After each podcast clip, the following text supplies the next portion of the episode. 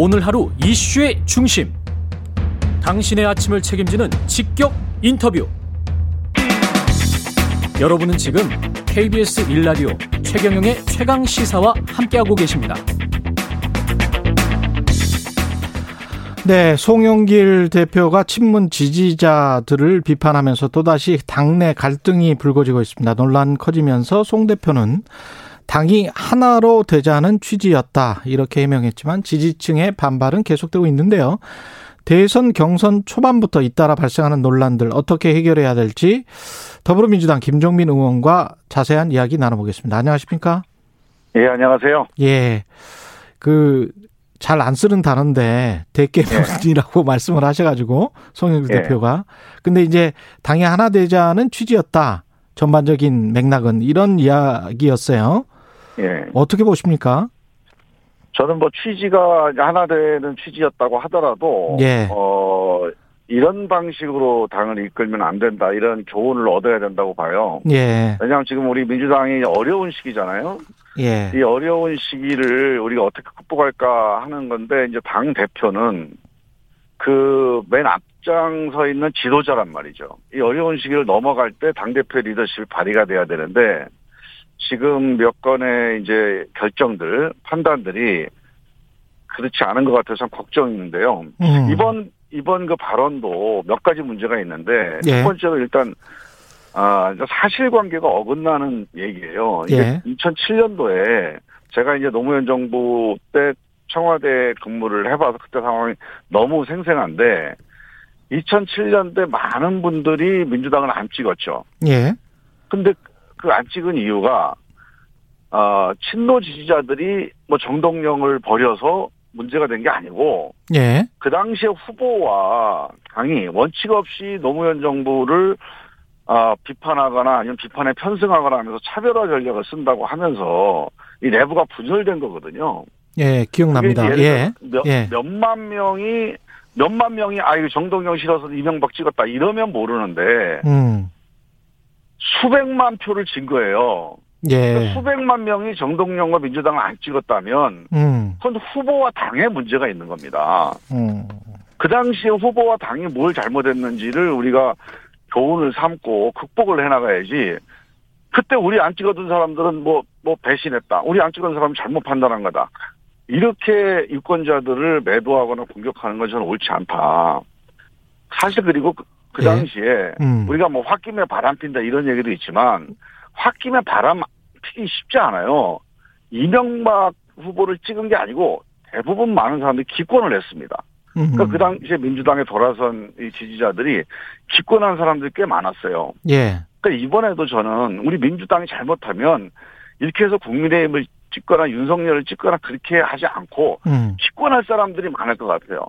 저는 이거를 우리가 막아야 된다고 보는데 아. 이거를 우리가 가르치거나 아니면 뭐 뭔가 이렇게 경고를 하거나 아니면 압박을 하거나 이렇게 해서는 안 된다. 왜냐하면 유권자들은 최종 결정권자예요. 아쉬운 게 없는 사람들입니다. 예. 우리가 압박한다고 해서 우리 찍어주지 않아요. 음. 그분들 마음을 사야 돼요. 왜 만약에 돌아선다면 우리 후보와 우리 당이 어떻게 해야 이 돌아선 마음을 돌이킬 수 있을까? 예.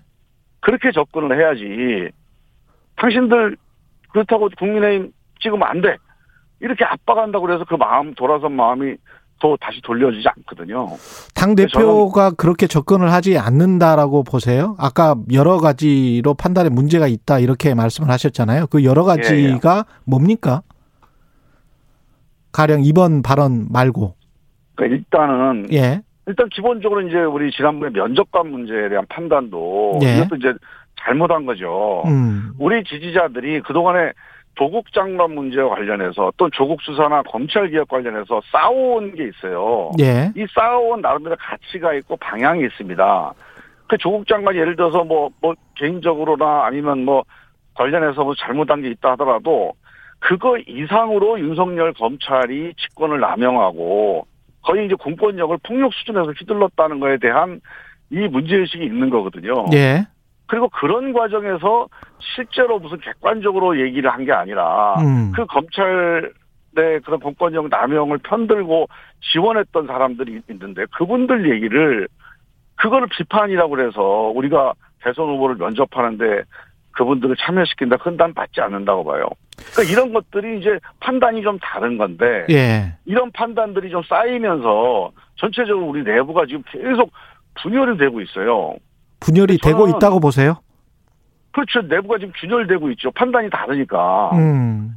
저는 이제 이 대표가 지금 어차피 우리 송영길 대표가 당의 대표 아닙니까? 예.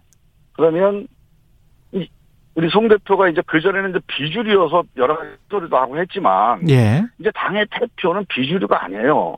음. 이 비주류 마인드에서 내가 여보세요. 아니고 예. 그 지적하고 난 다음에 당을 다시 단합을 시켜야 되거든요. 예. 그러니까 비주류라면 그냥 쓴소리하고 그냥 쓴소리 한 걸로 끄시면 끝나면 상관이 없죠. 예. 그러나 당이 대표가 됐으면 어떤 얘기를 한 다음에 그 얘기의 결과로 다시 당이 단합할 수 있도록 만들어내는 그런 리더십이 좀 필요해요. 음. 그래서 저는 그런 점을 감안해서 당 대표가 어떤 발언을 하실 때또 네. 어떤 결정할 때 결과적으로 당이 최종적으로 단합할 수 있는 그런 방향에 대한 그런 구상 그런 그림을 그리고 말씀을 해주셨으면 좋겠다 이런 생각이 있습니다. 이번에 그 이른바 대깨문 발언은 특정 후보 네. 그 이재명 이쪽에 네. 서서 한 발언이다 이렇게 보는 관측도 있던데 어떻게 생각하세요?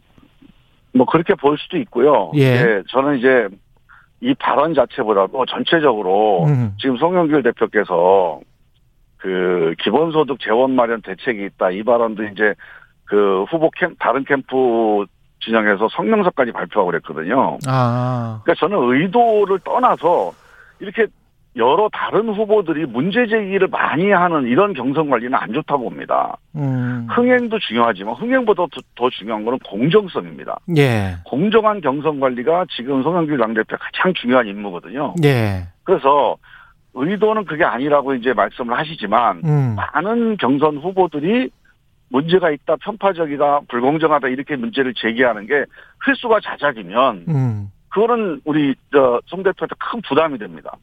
근데 이제 그 송영길 대표의 아마 의도는 이게 어 이른바 이제 친문 지지층으로 똘똘 뭉치는 것보다는 중도층으로 외연 확장을 해야 민주당이 살 길이 있지 않느냐 이런 의도였던 것 같은데. 근데 이제 이런 게 있어요. 예.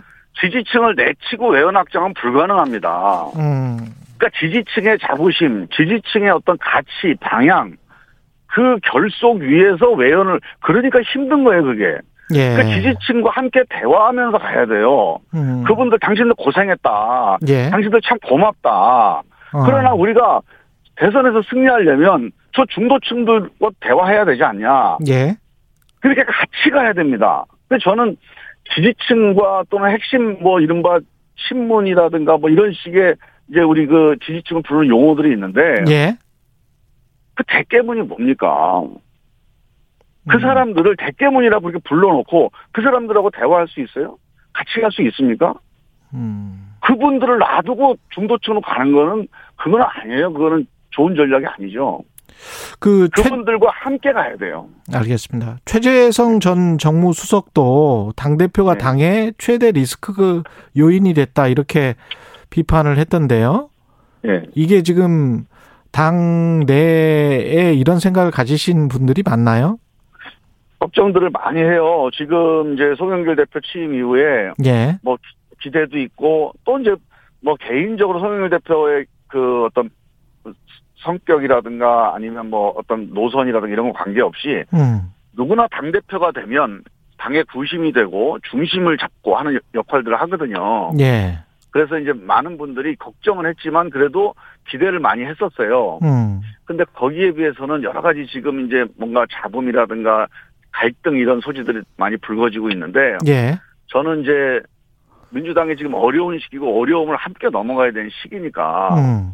당 대표께서 좀 본인의 말, 본인의 개인적인 판단이라든가 주장 같은 걸 좀 줄이고 예. 전체 당을 좀 아우르거나 통합할 수 있는 그런 메시지 또는 음. 그런 방향으로 어떤 역할이나 그 판단들을 해주셨으면 좋겠다는 좀 부탁을 드려요. 예. 지금 예를 들어서 지금 이것도 뭐 이렇게 만약에 비주류였다면 당의 쓴소리 하듯이 시원하게 해줄 수 있는 말이긴 하죠. 그러나 당 대표가 한 거는 그냥 일반 의원들이나 비주류 의원들이 얘기한 거랑 완전히 달라요. 예. 아, 당이 이쪽으로 가는구나. 사람들이 걱정을 하게 되면 음. 거기에 불안해하는 사람들이 또 뭔가 문제 제기를 하게 되고 이러면서 당이 이제 분란에 휩싸이게 되는 건데. 예. 저는 그래서 일단 당 대표 개인의 어떤 주장이라든가 어떤 소신이라든가 이런 게 있겠으나 예. 그런 건 좀 가능한 한 줄이고 그리고 당 전체를 하나로 아우르거나 아우르거나 묶어낼 수 있는 음. 그런 메시지 그런 판단들을 중심으로 해서 당을 좀 끌고 갔으면 좋겠다 이런 생각이 듭니다. 의원님 지금 말씀하시는 게 이제 주류와 비주류가 당내에 분명히 있는 것처럼 말씀을 하시잖아요. 지금 계속 그 네. 단어를 사용하셔서 그러면 지금 거의 1대 8 또는 뭐 2대 7의 구도가 돼 있는 경선 과정에서 이게 주류와 비주류 사이에 어떤 갈등입니까? 그건 아니고요. 예. 제가 이제 비주류 마인드라고 그랬지 주류 비주류가 있다고 얘기는 드리진 않았고. 예. 보통 이제 비주류 마인드라는 게 있습니다. 예. 그러니까 이제 당 당직이라든가 아니면 당 대표 지도부에 참여하지 않은 사람들 입장에서 보면은 예. 내가 이제 중, 그 의사 결정이라든가 당을 이끌어가는 입장에 있지 않으면 음. 좀 편하게 문제 제기할 수 있잖아요. 예. 그러니까 그런 게 이제 일종의 이제 좀 이렇게 최종적인 책임을 떠나서 편하게 문제 제기하고 하는 게 저는 있을 수 있다고 봐요. 근데 음. 그거는 이제 비주류 마인드라고 하는 거는 저는 나쁜 건 아니에요. 근데 음. 당의 지도부가 그런 마인드를 갖고 있으면 안 된다는 거죠. 지도부는 음. 어떤 얘기를 쓴소리를 하고 끝나는 게 아닙니다. 쓴소리를 했으면 예. 그 이후에 그 결과 당이 하나로 다시 결속되는 책임까지도 생각을 해야 된다는 거예요. 그래서 저는 이게 예. 우리 당이 우리 당이 주류 비 주류가 없어진 지 오래됐어요. 예.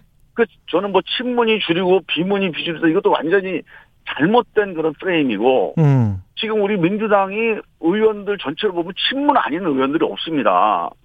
옛날하고 많이 달라요.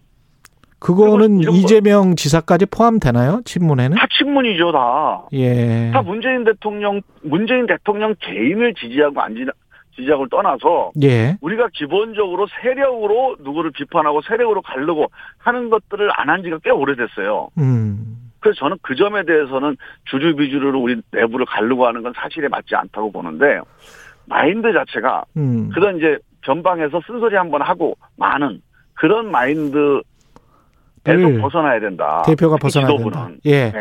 이 바지 논란 관련해서 있지 않습니까? 바지를 예. 내려야 할까요? 여배우 스캔들 의혹과 관련해서 그런 발언을 했잖아요. 이재명 지사가 그리고 난 예. 다음에 이제 여러 공격을 받고 있습니다. 경선 후보들로부터. 예. 이 상황은 어떻게 보십니까? 저는 이제 이 경선이 우리 민주당 경선이 치열한 경선을 걱정할 그런 처지가 아니에요. 예.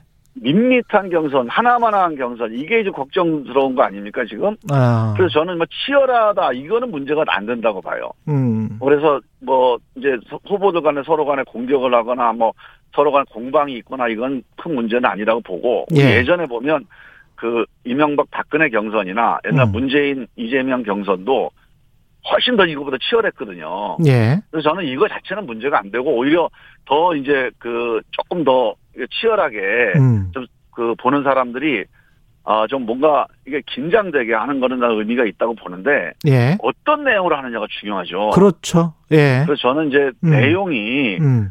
예를 들면 이재명 지사의 기본소득을 가지고 우리가 뭐 밤새도록 토론하는 분위기로 간다. 난 이런 건 바람직하다가 봐요. 당연합니다. 그게 이제 찬반을 예. 떠나서 예. 이게 되게 중요한 문제고 음. 이재명 지사도 이걸 넘어 피해갈 수는 없습니다. 예. 그냥 넘어갔다가 만약에 이재명 지사가 후보가 돼서 본선에서 공격받을 땐 낭패거든요. 음. 그래서 전 충분히 이제 백신 효과라는 측면에서도 의미가 있다고 보고. 예. 그런데 예를 들면 이제 그게 뭐 사생활이나 개인적인 비리 관련된 의혹도 좀 마찬가지입니다. 음. 이게 본선에서 문제가 될 거는 다 경선에서 걸러져야 돼요. 예. 근데 문제는 근거가 없는 상태에서 상처 내기로 문제 제기를 하는 거는 그건 바람직하지 않죠. 저는 그런 점에서 예를 들면 이제 이 스캔들 문제도 무슨 새로운 근거 또는 문제가 될 만한 근거가 있, 는 상태면 한번 따져볼 만한데 네. 그게 아닌데 그냥 이런 얘기가 떠도는데라고 하면서 뭔가 상처를 내는 수준으로 해서 문제가 제기되면 예. 이런 건 바람직하지 않죠. 그러면 정세균 전 총리의 발언은 근거가 있었던 겁니까? 없었던 겁니까? 그거는 이제 뭐 제가 또 이제 후보들이 이렇게 여러분들이 얘기하고 있는 거니까 예. 그거는 이제 보는 사람들이 판단할 문제라고 봐요. 예. 제가 보기에는 이, 어, 지금 이 여러 가지 개인 비리 문제가 음. 딱 새로운 이제 뭐 사실관계라든가 음. 아니면 뭐 논리적인 어떤 정합성이라든가 이런 것들이 갖춰지지 않고 문제 제기하면요 문제 제기한 사람이 오히려 부담이 돼요. 예. 저는 그런 점들을 후보들이 잘 판단을 해야 된다고 보고요. 예, 여기까지 해야 이제 되겠습니다. 그런 점이 좀 이제 저는 아쉬웠다고 보고. 예. 뭐 제가 보기에는 뭐 특별한 근거는 없었어요. 새롭게 뭐 제가 어 특별한 근거는 없었다. 예. 있었던 건 아니고. 오늘 말씀 감사하고요. 예. 내릴까요라고 시간이 다 됐습니다.